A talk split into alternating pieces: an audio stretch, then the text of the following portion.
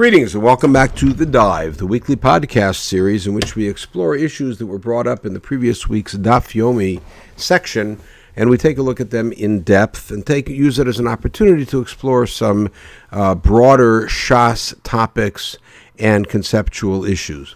Uh, my name is Yitzchak Etshalom. I'm delighted to uh, be studying. This is our 13th shiur in uh, Masachet Shabbat, and we are now going to take a look at the issue of Hatra'ah B'Mlachet Shabbat and the term hatra will be explained within the context of this year. We'll start with our sugya, which is towards the end of Parakamatsnia, which we covered last week, um, and the um, the Mishnah had mentioned godelet, uh, which is uh, braiding hair, and the problem of braiding hair on Shabbat.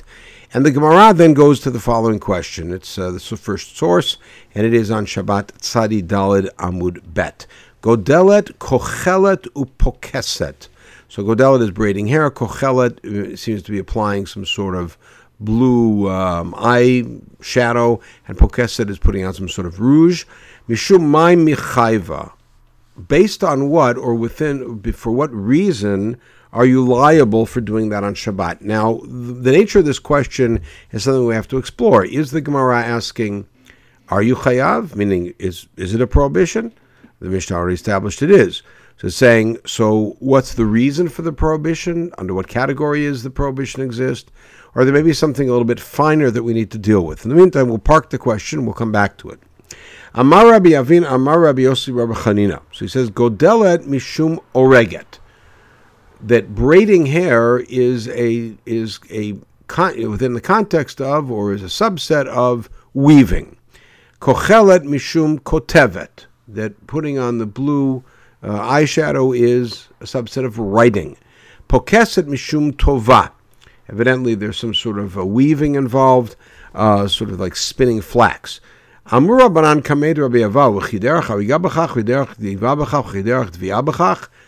the students said to Rabbi Avahu, when he repeated this, is this the way that people normally weave and normally write and normally spin flax? In other words, none of the, none of these things seem to fit the model that you're claiming. Rabbi Rav himself said, "Dimi for Rabbi I heard it directly from Yosef Rabbi. This is a quote from Yosef Chanina through Rabbi Avin. Rabbi Avaus says, "I heard it directly from him, differently."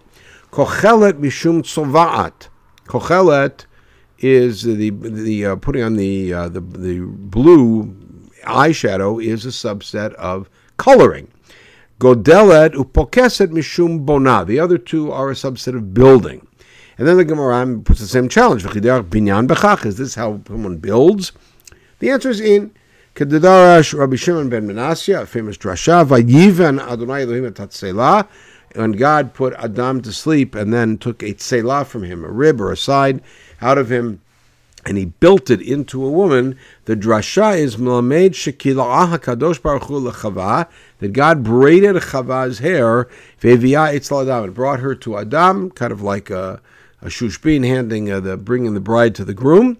Uh, Shekain B'charchei Ayam Korin Lekliata B'niata. That in the Greek islands, evidently, there's a word biniata or something of that sort, which is the way that they referred to uh, braiding hair. But the idea is that braiding hair could be, in a sense, considered to be binyan. I'm not concerned with the details of that, concerned with the notion of categorization here. And we're going to see yet another example of that on the next Talmud, something we also covered last week on Naftzadi Hay. Rachmar Guria equal the Nahardea. He came to Nahardea. Ba'umine, and they asked him, Cholev mishum mai michayev. Why are you liable for milking a cow on Shabbat? Amarlahu mishum cholev. Because milking. Mechabetz mishumai, so setting milk so that the curds separate. Mechayev marlu mishum mechavetz, because mechavetz. Megabein mishumai, letting cheese sit and and become hard. Mishumai mechayav amarluhu mishum megabein. So, in other words, everything they asked him, why is it asur? He says, because it's asur. Amrule, so they said to him, Rabcha, meaning because he was quoting his teacher, evidently, Katil kani biagmahave. He must have been some sort of a collector of sticks. In other words, he, we don't think much of him.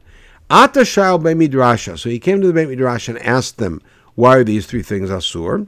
Milking or related to milk. Setting milk, uh, milking, setting milk to separate out the curds, and then letting it settle as cheese. Amruleh cholev chayav mishum mifarek. Cholev is a subset of mifarek, which means you are separating something from that in which it is housed. Mechavetz machayav mishum borer. Mechavetz is borer because you're separating one thing from the other. And megabein chayav mishum boner. Megabein, having cheese, um, set is a form of building. Now, what's all this talking about? So let's go to the source. The essential source is the Mishnah. It's in the second section here, source three. The uh, Mishnah in Parag Zayin of Shabbat, uh, Mishnah Bet, uh, perhaps the most central Mishnah of the whole Masachet, perhaps, which is Avot Melachot Arbaim Chaser Achat. There are 39, or 40 minus 1, categories of Malacha, or groupings of Malacha. Avot Malachot. And it lists them. The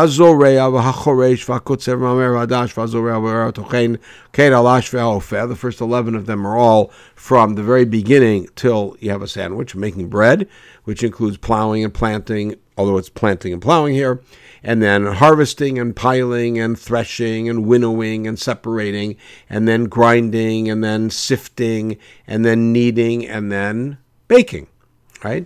הגוזז את הצמר, מלבנו, מנפצו, מצובעו וטובעו וסך והמוסר שתיים בתי נירין, ריק שני חוטין ומוצע שני חוטין, הקושר ומתיר, תפר שתי תפירות, הקורא על מנת לתפור שתי תפירות, and all of those seem to be related to making a garment, starting from shearing wool.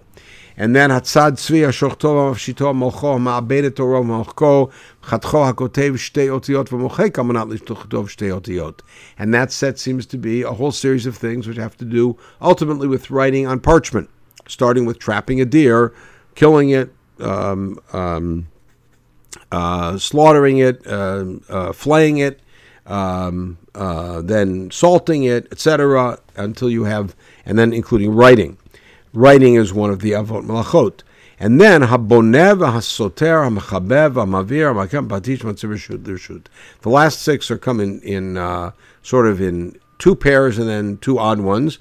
One is odd meaning disconnected. One is bone building and then de- demolishing, um, extinguishing and inflaming. And then makab patish essentially means doing the last step that makes something ready and then carrying. And that again is the list of 40 minus 1. Those are the Avot Malachot. Now, to clarify what the significance of this list is, for our purposes, we need but to look at source 4 as an example. Tana, Hazorea v'hazomer v'hanotea v'hamavrich v'hamarkiv. So now, we have a bright that says if somebody plants, I remember planting was the first one of the avot, and then somebody prunes, and somebody then plants a tree. Zoreh is planting seeds. Somebody plants a tree. Mavrich means he grafts, and markiv is another form of grafting of a tree. Kulan melacha achaten. They are all one melacha. So to clarify, if someone were to take 20 seeds and have 20 holes in the ground and let's say they thought it was Sunday and they went out and they popped 20 seeds in the ground and covered them up, then what did they do? Did they do 20 things or one thing? The answer is they did one thing because they thought it was Sunday and they uh, and so they were had one kind of shogeg here and they um, and better yet they knew it was Shabbat but they forgot that planting was asur and they did the same thing over and over 20 times. That's one thing. So, what happens if they plant, they put some seeds in the ground, and then they go over and see another uh, thing that's growing that needs to be pruned, and then they go and water some things? These are all forms of planting, meaning these are all subsets of planting. So, it's as if they're doing the same thing over and over, and they're only liable for one. My kamashmalan. So what's this teaching? Asa kamashmalan hosem lachot mein malacha achat eno chayav ela achat. Right? So right away we see, and therefore this list is so vital, besides for its own information, because it gives us groupings. And it says, therefore, that if you do one of these malachot and subsets of the same malacha, it's as if you're just doing the same thing over and over, and you're only liable for one, one of the 39 malachot. Okay, so therefore, when we look back at our sugya, we could say perhaps what the Gemara is asking: Why are you chayav for braiding? Why are you chayav for rouge? Why are you chayav for milking, etc.? Is to see what is it a subset of. So, for instance, if we say that milking is an example of mifarek, and mifarek, by the way, you can see um, on the uh, on the list, it's actually written as dash, but that's mifarek. It's the same thing, um, and it's uh, it's one. It's number five.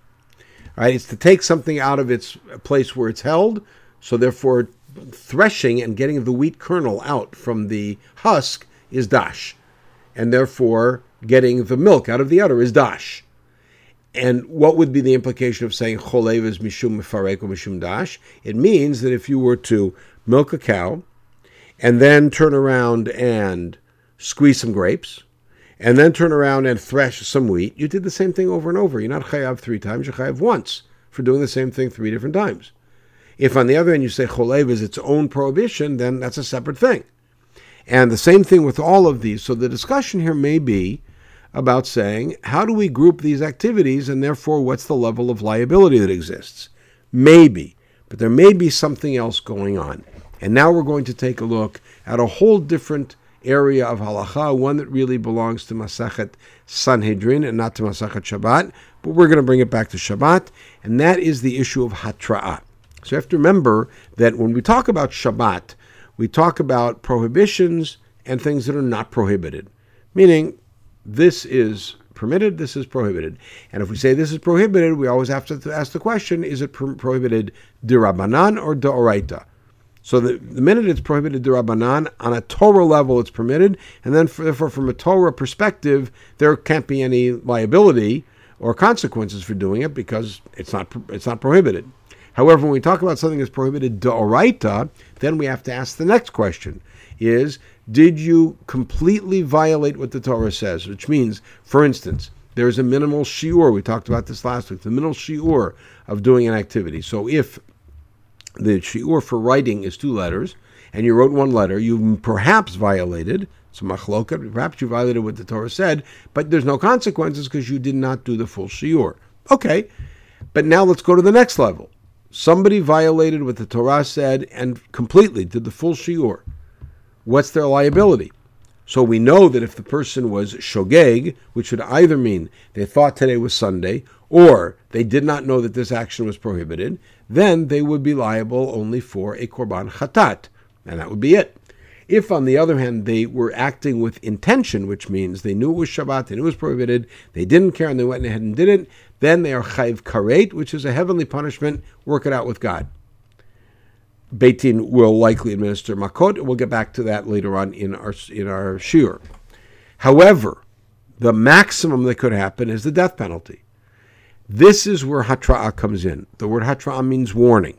So let's take a look at how that starts. In the beginning of Parshat Shoftim in Devarim Yud Zayin, when the Torah talks about the juridical procedure uh, for getting to and administering the death penalty, Pasuk says, Al pishnai edim or shlosha edim yumat hamet. Based on the word of two or three witnesses, the end of the Pasuk, but not one, a dead man will be killed. Now that phrase is a little bit pregnant. A dead man will be killed. And therefore, the Midrash Tanaim you see in source 6 says, Ad shiatir atzmo lemita he has to let himself to death, which means he has to um, to uh, make himself vulnerable to death in order to be killed. What does that mean? We'll see. But the first thing is we want to take a look at the Rama, Ramosha Halevi Abulafia from Spain, 13th century, wrote the, the fantastic Yad Ramah, commentary on Sanhedrin and Bava Batra. And in his commentary on Sanhedrin, he explains as follows, because this piece also shows up in the Gemara. We'll see it in a few minutes. He said, where did they get that from? Because the pasuk says, "Yumat hamet," the dead man will be killed. Lema cry yumat. Let it just say he'll die. Uh, and say nothing more. Hamet lamali. Why does it say the dead man will be killed? Why add the dead man? That he can't be killed until he's somebody who's already announced that he's ready to be killed. Here's how we should read the pasuk. Yumat, the person who will be killed, hamatir atzmo lemita. Somebody who's already said, I'm ready to accept the consequences for this. All right? And so he says. Some people actually infer it a little bit differently. Mirichtiv hamet, because it calls him a dead man already. Mashmashu chashuv mate kodem beitin. He's already considered dead before he came to beitin. How could that be? He already said, I'm ready to die for this. Okay.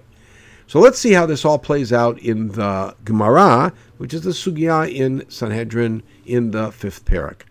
Uh, as you see in source 8, the Mishnah Sanhedrin tells us about checking witnesses and what questions you ask witnesses. And among the questions they ask witnesses, they ask them, where did this take place? And most critically, when did this take place? They want to pin it down more critically because, or partially because, uh, any testimony has to be falsifiable. And the only way to falsify a testimony is, besides on the facts, uh, such as they testify somebody killed somebody else and the supposed dead man walks in, is uh, is to have other people testify that these witnesses were elsewhere at the same time. And the only way to do that is to establish place and time of the testimony. And that's called edut she'atayachol lahazima. Among the questions they are asked is makirin atem oto. Do you recognize him? I mean, the guy you're looking at a beitin, you recognize him. And then he tretembo. Did you warn him? So now take a look in source 9. The Gemara then comments, Makrim Temoto, it then quotes a Braita, Tana Rabbanan, Makrim Temoto, it's an expansion. Do you recognize him? And then, Hitretembo, did you warn him? Kibel alav hatra, did he accept the warning? I mean, it's not enough to warn him, and then he goes ahead. He has to accept one. He says, yes, I know. He Hitirat smolamita, did he make himself vulnerable to the death penalty? And then bour, not our concern right now. So Rashi, in his comment on this, is he mola mita means when you warned him, al ta'avor, don't violate this, sha'atam mitchayev mita plonit, because you're going to get this specific death penalty for what you're doing. Hu omer amanat ken say. He says, I know it, I'm going to do it anyways. Come on, he can't be killed unless he, uh, he acknowledge that he's ready to take that. So skip to the, the next line. Amar Ula, minayin lahatra'a mina Torah. How do we know from the Torah that there is a notion of hatra'a? So Tosfot here says, minayin lahatra'a mina Torah, and this is a critical thing. B'chaver kami We're only asking about a case where the criminal is a scholar. Why? L'man damar chaver tzarich and we're going to find out that there is a machloket about whether a scholar even needs hatra'ah because the notion of hatra is to clarify that the person knows the law, the scholar knows the law. Maybe. If you say the chaver needs hatra, then if he's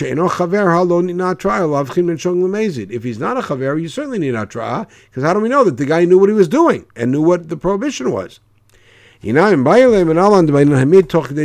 Another detail. Okay, so now let's go back to the Gemara Shenemar. How do we know that uh, that you need um, hatra'ah, um, specifically, and readiness, an, an, an explicit acknowledgement of the consequences and a readiness to take the consequences in order to be able to get those consequences. So the Gemara quotes four different psukim. One, which is the uh, the consequence for relations with one's sister. The second one is uh, intentional murder. The third one is the one I'd take, like to take a look at, the Rabbi Shmuel. They're all necessary, but this is the one I want to focus on because we're going to because it's going to be the biggest thorn for our issue, and it's also the one that's about Shabbat. So the Rabbi Shmuel Tana Motzim Otom Mikoshesh Itzim.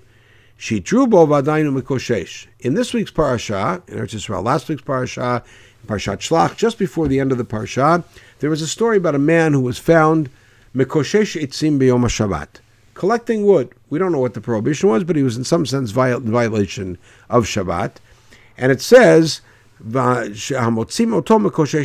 found a guy collecting wood, and then it says, and then uh, um, they found they brought the man who was collecting wood. They repeat that phrase, and the idea is she true bovadainum koshesh. They warned him, and he continued to do his thing. Now, what they warned him about is unclear. Uh, and so the Gemara then goes through and, and justifies what that what that's what why is that needed. But let's go to the next section. Remember, one of the questions they ask is Did he ex- explicitly acknowledge his readiness to die for this act? And this is not an act of martyrdom, this is an act of uh, venal act that he's, uh, that he's going to be killed for. But he said, I'm ready to die for this. Minalan, where do we get that from? Amarav Vitemachizki Amakra. Yumatameit Achiatir We already saw this. Amarav Chanan Edena. Really interesting case a woman, a girl is betrothed to a man, and she has consensual relations with another man. That's called adultery. They're both liable for the death penalty. A day naramu zamu. Now this is a halacha that right now doesn't doesn't impact on us. We're going to turn it right around, and it will. We have witnesses to this act, and they are muzam, which means these witnesses, Reuven and Shimon, come in and say, Susie, who's betrothed to Mike, um, had relations with Bobby on this particular day at this particular time in this particular place. And two other witnesses come and say, Reuven and Shimon, you were with us at the ballpark at the same time. You can't testify to that. Those are called Edim Zomin. Normally, Edim Zomin get the same punishment that they were trying to mete out to other people. All right, which means that they were trying to get this these two people killed for adultery. Therefore, they're killed, and two people, of course, are free to go. He said they and Shimon can't be killed. Why? They could come and say, oh, we didn't come in order to get them killed. We just came in order to make sure that she can't be with her husband anymore, that she's an adulteress, but not for purposes of the death penalty. Now, that would work if part of their testimony was we issued no warnings. However, the problem is, they warned her. That's according to what they said. They're claiming they warned her. No, they didn't say they warned her. If they didn't issue a warning, according to their claim, this whole made up claim, they didn't issue a warning, then death penalty wouldn't be on the table for anybody. The answer is ah, Abi Chavera. Let's say that this young girl who's betrothed is herself a Talmud Chacham, and Isha Chavera, herself a scholar. Rabbi Yosef Rabbi Yehuda. Rabbi Yosef Yehuda has the position. We saw this alluded to earlier in Tosfot. The Rabbi Yosef Yehuda Omer, Chaver hatra'a. A chaver, a scholar, does not need hatra'a. Why? The whole purpose of hatra'a is simply to clarify that you know that, that you know that, that the guy knows that this is prohibited and he's not shogeg, and therefore we assume a scholar knows what he's doing. So now play it back. This girl, these this Reuven and Shimon came and testified that Susie, who's betrothed to Mike, is having relations with Bobby consensually, and they came and testified that it happened and they said, Did you give Hatra? I said, No, we didn't give Hatra because Susie herself is a scholar. And therefore, Susie knew it was Asur, which means that they were trying to get Susie killed. And they would have killed Susie, they would have killed Susie had it gone through, but Levi and Yehuda came and said, Reuven and Shimon, you were with us at the time. Edim Zomin, we're going to kill you, Reuven and Shimon. Reuven and Shimon can say, well, we weren't coming to get Susie killed. We were just coming to break up Susie and Mike. That's all. And therefore, there's no consequences. But our, our issue is not with the details of that case, but it's with the whole notion of chaver, and a chaver ain't tzarich hatra, because the purpose of hatra is is to clarify between shogeg and mezid, which opens up a very interesting door in the Rambam. The Rambam in source 12 says the following, Echad tamid chacham ve'achan am haaretz. So the Rambam rejects Rabbi Yosef Yehuda explicitly and says whether you are a scholar or a regular person, you need hatra'ah, meaning nobody can get a corporal or capital punishment without hatra'ah. And then he says, Shaloni na hatra'ah elav chinun shogeg The whole purpose of hatra'ah is to clarify the difference between shogeg and mezid. Shema shogeg gaya. No, now, then the Rambam goes on to give an expl- explication of how you do hatra'ah. The Kesef Mishnah asks the question that we're all asking. He says, V'yeshli tmoan, source 13. Al Rabbeinu, I don't get the Rambam. I'm, I'm amazed at our master. Sheposek Rabbanan, he rules against Rabbi Yosef Yehuda. He rules like Rabbanan. The chaver nami tzarich hatra. That even a scholar needs hatra. Then why does he give the reason used by the Rabbanan's opposite number? So he tells Rabbi Yosef Rabbi Yehuda. In other words, the reason that if Hatra'ah is there just to clarify that this person was not Shogeg, would therefore limit it to a regular person and put a scholar out off, off the table. So he says, V'yesh Lomar, he says, the Rabbanan, nami alav min mezid. He said, Rabbanan agree. This is how the Kesef Mishnah defends the Rambam. The Rabbanan agree that the purpose of Hatra'ah is to distinguish between Shogeg and Mezid, right? But there's different kinds of Shogeg. There's Shogeg such as, I didn't know this was prohibited. There's other kind of Shogeg, like, I didn't know today was Shabbat. That has nothing to do with scholarship. That just has to do with being aware. Right? Begavna achriti, the chaver amaret shavinbo. Says there's another kind of shogeg where a scholar and a regular person are all the same. So, for instance, a person takes a piece of meat and he's eating it, and it's chaylev, and he's going to be chayav karet, which means he'll get makot. And we warn him. And even though he's a chaver, he knows chaylev zasur, but he could turn around and say, I thought it was shuman. I thought that it was per- permitted meat. And therefore, it, it, they would all be the same, which means the Rambam is doing something ingenious. He's taking the reasoning suggested Rabbi Yosef Yehuda and saying that reasoning really applies across the board. Everybody agrees to that reasoning. However, the reasoning distributes differently. According to Rabbi Yosef Yehuda, you do, you you um, you would not have to do it because the only concern in issuing hatra'ah is a concern about knowledge of the law. He says, according to Rabbanan, there's another concern. Hatra'ah is to make sure that there's knowledge of the facts. And that and that, nobody's different. We always need Hatra'ah to make sure the person knows what's going on. Okay, let's bring it back to Shabbat and our sugya, and we'll see something perhaps surprising in our sugya, which we'll revisit at the end. Again, we have the story of the Mekoshesh. Vayivan Yisrael Bamidbar, uh, the top page three. Vayimtzu ish Mekoshesh Yitzim b'yom HaShabbat. Vayikrivu oto motzim oto Mekoshesh Yitzim, and Moshe v'yal Aaron v'yal kol ha'ida. Vayinich oto mishmar kilo farash me'asalo. So Bnei Yisrael find a man, or in the Midbar, and they find a man Mekoshesh Yitzim on Shabbat. Again, we don't know what Mekoshesh is liable for, and that's a different sugya. Was it Me'amer, or was it, uh, was it Motzi? Right? Um, uh, so it repeats it. The, the, the people who found him, Mikoshesh Etzim, brought him, Moshe Aaron, to the leadership, and they put him in a, um, in a uh, holding because they did not yet know what to do. Now, this is going to become a problem. So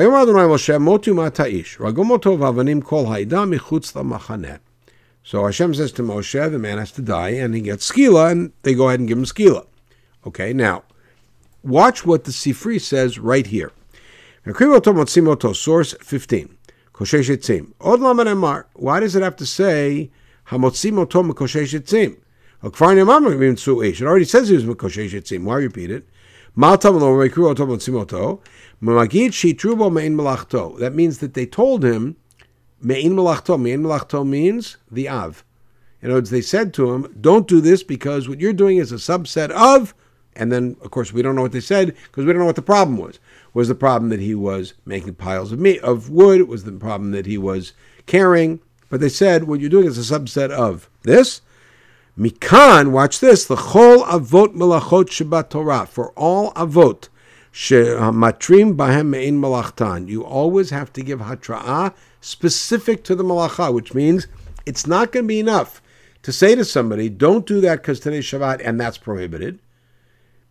But you have to say to them, don't do that because today is Shabbat, and that is prohibited under the heading of Tzovea, under the heading of Shochet, under the heading of Tzad, and then, of course, something else, which is to say, and you will get this particular kind of death penalty for it, or at least to tell them you will get a death penalty for it. Okay. Now, the reason that this is difficult and we're going to see two more examples of this in the remaining sources. But the reason that, the, that this is difficult is because the, the, the Parsha turns back on itself. They did not know what to do with him, which means at the very least they did not know what kind of death penalty. Maybe they didn't know if there was a death penalty, which means that they could not have issued a warning to him saying, don't do this. This is under the subset of that Av, and you're going to get this death penalty. They couldn't have said that because they didn't know what it was. And uh, and it doesn't even seem that clear from the text that they knew he was going to get the death penalty. Right. So the case of the Makoshesh which is used as an example, is almost a counterexample. So at the end of Shiur, I'll suggest a, a solution to the Makoshesh problem specifically. But let's take a look at two other examples of where this comes up in the context of Shabbat. Uh, one in Masachet Shabbat, one in Masachet Moed Katan. All right, and these are the two uh, case um, case studies, as it were. All right, the uh, first is the Mishnah in Parak Chaf, the twentieth chapter, Parak Rabbi Eliezer, and it's a parak about uh, about the it's called Parak Tolin, uh, which is about a sieve. You're allowed to set up a sieve on Yom Tov, and you're allowed, and once it's set up, if it's Shabbat, you're allowed to put things in it. It's a sieve like over um, for wine. Uh, and Chachamim disagree and take one step further back. They said the only thing you're allowed to do is if it's already up on Yom Tov, you can put it in. You can't put it in at all on Shabbat. Now that's the part we care about.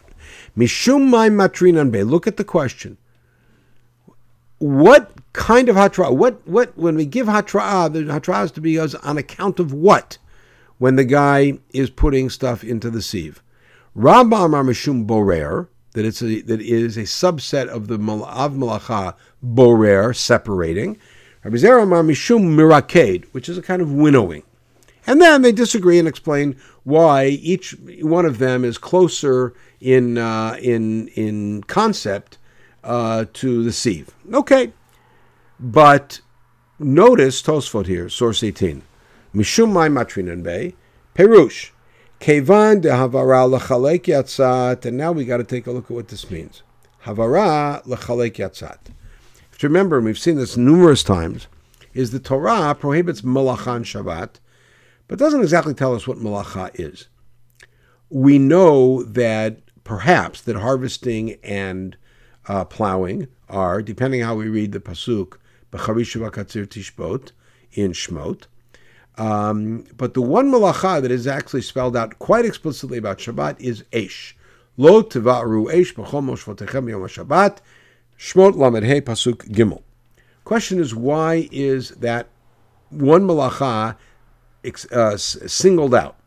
And here we have the famous machlokut Rabbi Yossi and Rabbi Natan, whether havara lechalek yatzat or havara lelav yatzat.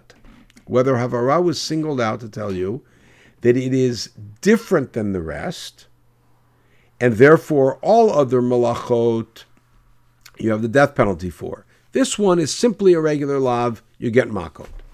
Or, and this is the position we take, havara lechalek yatzat. Havara was there to tell you something about the entire list. This is the rule that we're familiar with from Rabbi Ishmael's list, called Davar Shai Bechlal, something that was part of a group, V'yatzam and then is singled out and teaches something. Lo lamed al atzmo he's not teaching only about himself, lamed al klal yatzai, he's teaching about the entire group.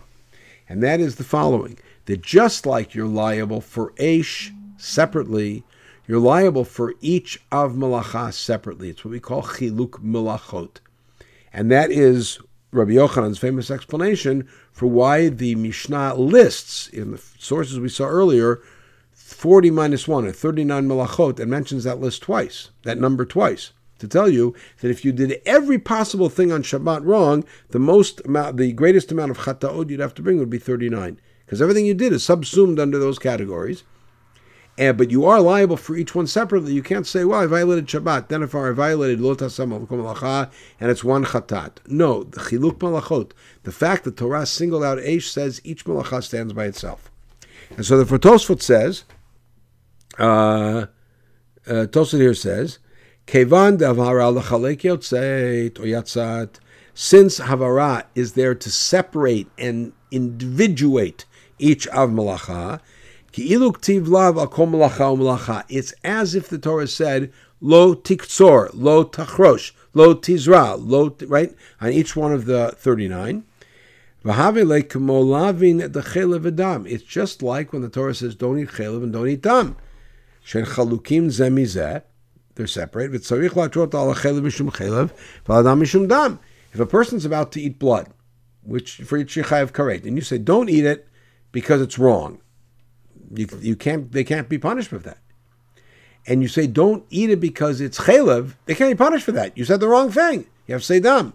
So therefore, kach al kol malacha umalacha. Tosfot says something remarkable, which is when you give hatra'ah, it's not enough to say that's a violation of Shabbat. You have to say it's a violation of Shabbat under the subset of Zorea. All right? And we're going to see a similar sentiment. Um, that, by the way, is Tosfot Rid. We're going to see a similar sentiment in our standard Tosfot in a minute. At the beginning of Masachet Moed Katan, the Gemara uh, says, "V'amashke mayim lizraim b'Shabbat mishum mayim matrinan bei." Notice the question: If somebody weeds or waters their plants on Shabbat, what kind of hatra'ah do we give them? So Rabbah again is here and says choresh is a subset of plowing, and therefore you have to use that as the as the hatra'ah. Yosef Amar Mishum Zorea. Yosef says it's planting. And then they each give their reasonings, and then Abaye challenges both of them, etc. Tosfot comments here. Um, Mishum Mai Matrinan, de ein Adam Lokev lo neherag. Person cannot get makot, person cannot get the death penalty. Ella bahatra'a shematrinan bo lo taseh Unless they warn him, don't do this isur. And. Right, and in the sugya that we saw in Sanhedrin, that you have to explicate the specific isur which is there. Otherwise, they can't get the penalty, the death penalty. All right. So now let's roll back to our sugya and reevaluate what's going on. Back on page one, source one. Godelet kochelet pokeset mishum mai. Why are you liable for braiding hair or for the rouge? Why are you liable? Now, the, again, the question can be understood in one of really three different ways. One can be simply exploratory. Okay, the Mishnah said you're. Why chayiv? The second can be um, can be hierarchical, which is under which subset does it apply, so that if I do that and something else, which are part of the same subset, I'm only liable once. That's possibility too.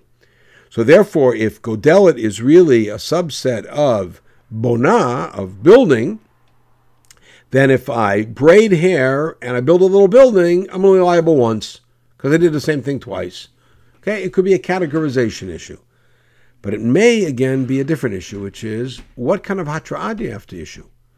When somebody's about to braid hair and you want to give them the full uh, the full benefit and therefore of course the full liability, said don't do that. That's an Isur of Shabbat. It's under the subset of building and therefore, and you'll be liable, and this is the penalty, etc. And they have to say yes, and I know, and I'm accepting it. And we have witnesses who heard all that, then we can carry out the punishment. And if you didn't say that properly, and if you gave them the wrong subset, then it won't happen.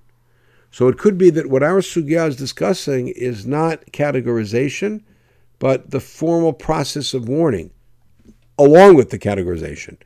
All right? Certainly possible, and that may be what's at the heart and soul of our sugya. One last note, just to finish this up, is the issue of the Makoshesh. And this is no longer part of the regular shiur. Uh, as far as we're concerned, the, the, uh, the shiur itself we've completed, but just a note about the Makoshesh, because again, the Makoshesh brings a very big problem.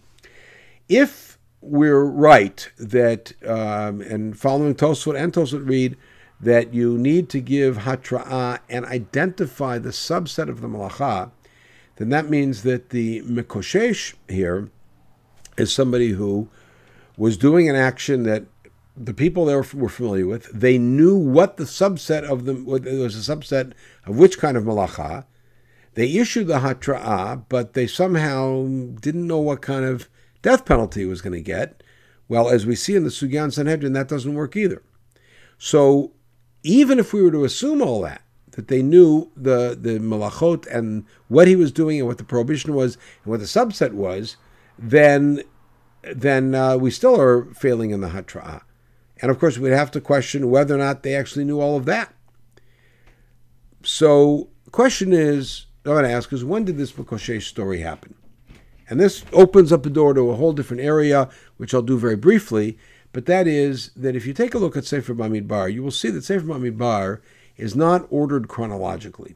It says it at the beginning, because Sefer Bamidbar announces in the first pasuk that it takes place in the beginning of the second month of the second year, and then in chapter 9, it's in the first month of the second year. So we've already gone backwards. And then In chapter 7, between those two, we suddenly have a description of the first 12 days of the second year, which is the dedication of the Mishkan. At some particular time in Parakhet, we've gone a little bit earlier when the Levim are dedicated in order to be able to help the Kohanim, which had to take place before Rosh Chodesh Nisan, when the Levim, when the Kohanim are going to go to work in the Mishkan. Uh, there's a huge machloket about when the whole story of Korach happened, uh, and so there there's a lot of um, of uh, sequential um, jumps and starts and backs in Sefer Bamidbar. Another example is in Bamidbar Yud Tet is the first time we hear about Tumat Mate as a formal category and of Tumat Ohel, and of course is how to fix it. And yet in Parak Tet we hear about people who are Tumay Mate, and they they can't yet get Tahor in order to be bring the Korban Pesach, but Uh, without paraduma, how they again ever, get tahor. And more critically, back in Vayikra, Perak Yod, we hear about Nadav and Avihu dying, and Mishael and Safan have to pull them out of the Mishkan. And there's two issues there. One is pull them out because their presence is mitame, and second of all, Elazar Tamar can't pull them out because they'll become tameh. And all of that is information that's in Bamidbar, late in Bamidbar, which means that Bamidbar is not ordered chronologically. And the mitzvot in Bamidbar were given earlier, at least many of them. And the stories that Bamidbar may have happened earlier, and each one has to be kind of judged on its own on its own merit. The story of the Mekoshesh, when did it happen? So I'd like to suggest that the Mekoshesh is the same guy who went out on the second Shabbat of the Man, when we're still not still haven't gotten to Har Sinai, and went out and collected man on Shabbat when we were told not to collect man on Shabbat. This is before all of the juridical procedures were given and before the Din of Hatra was given and everything else. And therefore, they had no idea what punishment awaited him. They were just told not to go and collect. And therefore, he was given skila, and this established skila as the punishment. And really, Mikoshesh, in a sense, um, doesn't really fit as a model for Hatra'ah the reason it does fit as a model is because Hakadosh Baruch Hu told Moshe Rabbeinu to write it not early in Shemot when it happened, but rather in Bamidbar, and therefore it sits as a post Sinaitic statement, even though it happened earlier. And the extra phrasing in there gives us a hint towards the issue of Hatra'ah, which means we have a curious case where the case itself is a case where Hatra'ah didn't happen, but the way that it's worded teaches us about Hatra'ah for further cases. Okay, everybody should have a wonderful day. Mirz Hashem soon we'll be able to regroup and study together. In the meantime, uh, we'll continue uh, via podcast and via Zoom. Everybody should have a wonderful day.